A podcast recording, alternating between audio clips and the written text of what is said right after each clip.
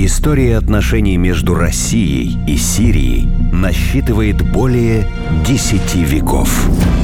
О культурном обмене и влиянии двух стран друг на друга, о популярности русского языка и его изучении в Сирии, которая по праву считается колыбелью цивилизации и музеем истории человечества, в специальном проекте «Радио Спутник» «Россия и Сирия. Живая связь времен».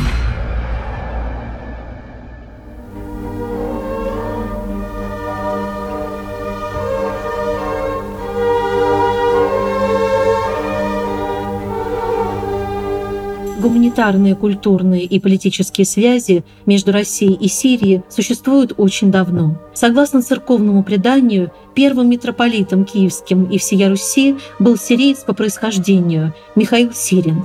В XII веке, после принятия христианства на Руси, русские люди совершали паломничество в святые места, так как Сирия – это место рождения христианства. Во времена Ивана Грозного состоялась первая официальная русская миссия, посланная на Святую Землю на территорию так называемую Великой Сирии. О связях между Сирией и Российской империей рассказывает доктор исторических наук, ведущий научный сотрудник Центра арабских и исламских исследований Института востоковедения Российской академии наук Борис Васильевич Долгов.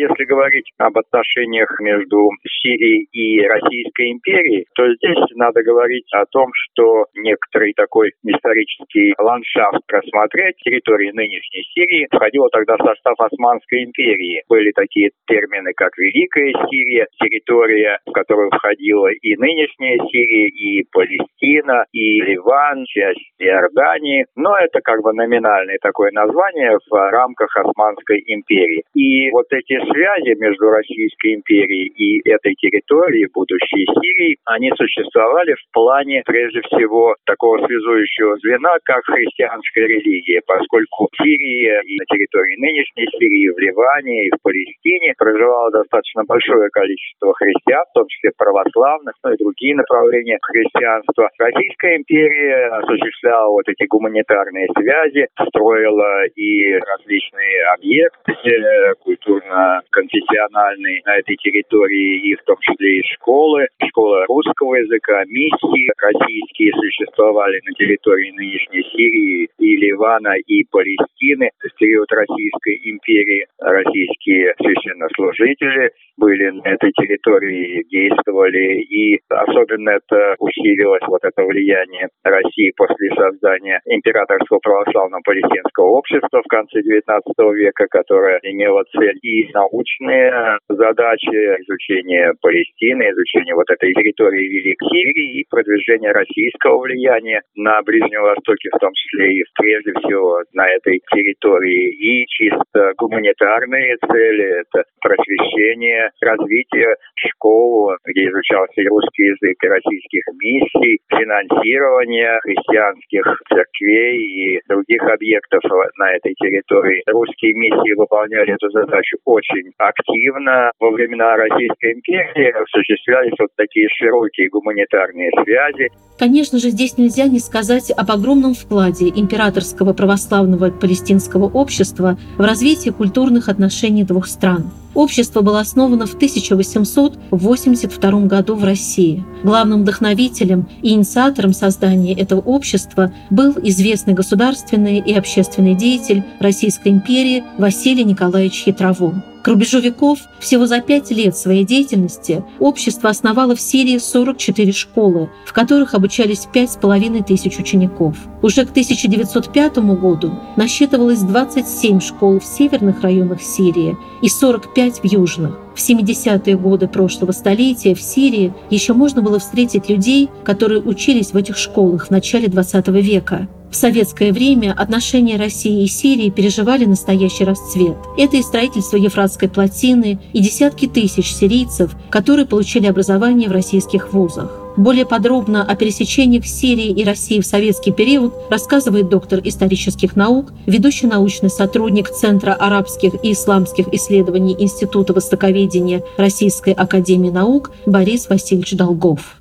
Советский период. Сирия уже провозглашена независимым государством. Вот этот период – это расцвет и пик сотрудничества между Россией Советским Союзом тогда и Сирийской Арабской Республикой. Я напомню, что десятки тысяч сирийских студентов обучались в российских советских вузах, зачастую создавали смешанные семьи, которые до сих пор существуют продолжаются уже новыми поколениями. В Дамаске существует целый квартал, который был построен именно вот для таких семей сирийских специалистов, получивших образование в Советском Союзе, привезших своих жен советских, россиянок, украинок, белорусок и других национальностей. Это вот продолжалось, вот такое сотрудничество практически весь советский период. И особенно это сказывалось и в экономическом, военно-техническом, культурном, дипломатическом плане. Советские специалисты фактически создали целые отрасли современной индустрии в Сирии, множество объектов. И если говорить о культурных связях, то и в этом отношении был расцвет вот этого сотрудничества между Россией и Сирией. Создавались театры и коллективы творческих работников сирийских, которые получили образование в Советском Союзе и создавали вот эти вот культурные объекты Сирии. Были школы сирийские, где преподавался русский язык. Я напомню, что русский язык период вот этого сотрудничества Советского Союза с Сирией преподавался как иностранный, но в обязательном порядке. То есть сирийские школьники и студенты изучали русский язык и знали русский язык. Это было вот таким проявлением вот этого очень широкого сотрудничества. Создавались целые районы, в которых осуществлялось строительство вот этих вот объектов и промышленных, и энергетических, и гидротехнических в Сирии. Плотина на Ефрате создавалась при помощи советских специалистов и сирийских специалистов, получивших образование в Советском Союзе. То есть это был вот такой вот пик сотрудничества и отношений между двумя странами, двумя народами в самых различных областях. Я напомню, что сирийский космонавт летел в космос на советском космическом корабле. И это остается, вот это вот наследие советское, оно действует до сих пор, поскольку вот те специалисты, молодые люди, которые получили образование в Советском Союзе, они стали затем инженерами и министрами, различными ответственными работниками в Сирии. И до сих пор вот эта память об этом сотрудничестве, она остается, является такой вот базой для современного сотрудничества.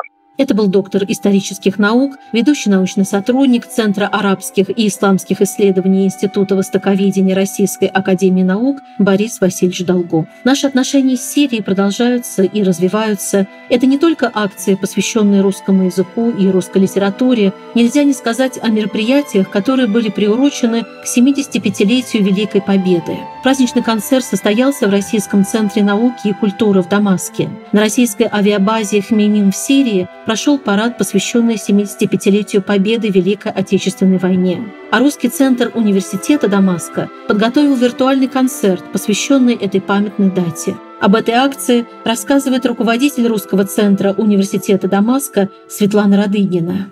Нельзя забыть о священной дате, о Дне Победы. Дважды также в оперном театре мы проводили концерт, который объединил наши два праздника. Это 9 мая, это Российский День Победы, и сирийский праздник, который отмечается 6 мая, День Героев. В этом году, конечно, в связи с коронавирусом мы устроили большой виртуальный концерт в честь 75-летия Великой Победы. Его можно увидеть на страничке Русского центра в Фейсбуке. К этому виртуальному концерту на 9 мая прислали около 100 сирийских школьников и студентов, которые изучают русский язык как иностранный. Участница виртуального концерта, посвященного 75-летию Победы Виктория Хазам из Сирии, записала ролик, где она читает стихотворение «Помните» Роберта Рождественского.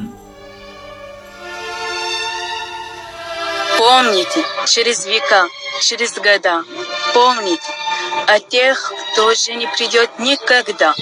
Помните, не плачьте, в горле сдержите стоны, горькие стоны.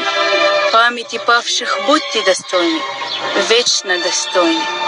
хлебом и песней, мечтой и стихами, жизнью просторной, каждую секунду, каждым дыханием будьте достойны. Люди, покуда сердца стучатся, помните, какой ценой завоевано счастье, пожалуйста, помните. Песню свою отправляя в полет, помните о тех, кто уже никогда не споет. Помните, Детям своим расскажите о них, чтоб запомнили. Детям детей расскажите о них, чтоб тоже запомнили. Во все времена бессмертной земли помните, к мерцающим звездам ведя корабли, о погибших помните, встречайте трепетную весну. Люди земли, убейте войну, прокляните войну, люди земли.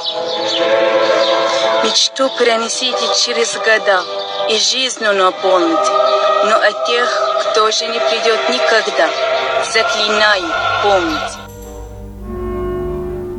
прозвучало стихотворение «Помните» Роберта Рождественского в исполнении Виктории Хазан из Сирии. Что касается современных отношений между Россией и Сирией, культурный обмен происходит во многих сферах. Это обучение русскому языку в Сирии, произведение русской литературы переводятся известными писателями на арабский язык, продолжает действовать воссозданное императорское православное палестинское общество. О гуманитарных проектах рассказывает председатель Императорского православного палестинского общества Сергей Вадимович Степашин.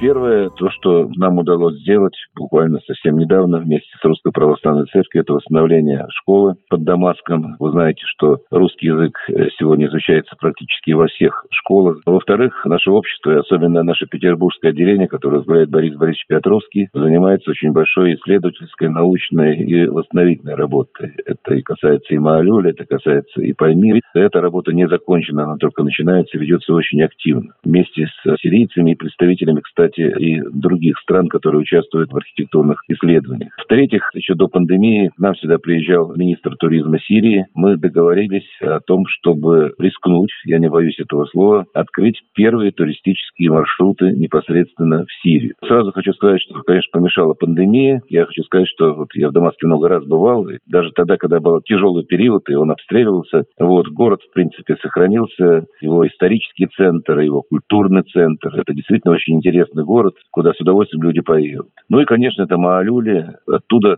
шла одна из ветвей православия, ведь арамейский язык, на котором говорил Иисус Христос, сохранился только там, непосредственно в Сирии. Поэтому это очень важно сегодня. Ждем, когда закончится пандемия. У нас есть уже серьезные договоренности с нашими сирийскими коллегами и с нашим центром «Святая земля», туристическим, паломническим, который действует при ППО, о том, чтобы, ну, не знаю, получится в этом году, но, по крайней мере, в следующем году точно, мы планируем уже начать первые маршруты маршруты для тех, кто хотел бы съездить и посмотреть эту сирийскую замечательную землю. Мы готовим вместе с сирийскими коллегами для того, чтобы привлечь наших туристов небольшие такие документальные ролики о Сирии, о ее истории, о ее культуре, ее сегодняшнем дне. Большая часть Сирии сегодня живет уже мирно. И, конечно, для сирийцев это очень важно культурное, туристическое присутствие, особенно россиян, которые для них стали сейчас родными. У нас есть задумки и филиала университета с Виктором Антоновичем Садовичем, кстати, член нашего общества. Мы договариваемся. Мы ждем, конечно, чтобы наконец-то действительно установился мир и благополучие на сирийской земле.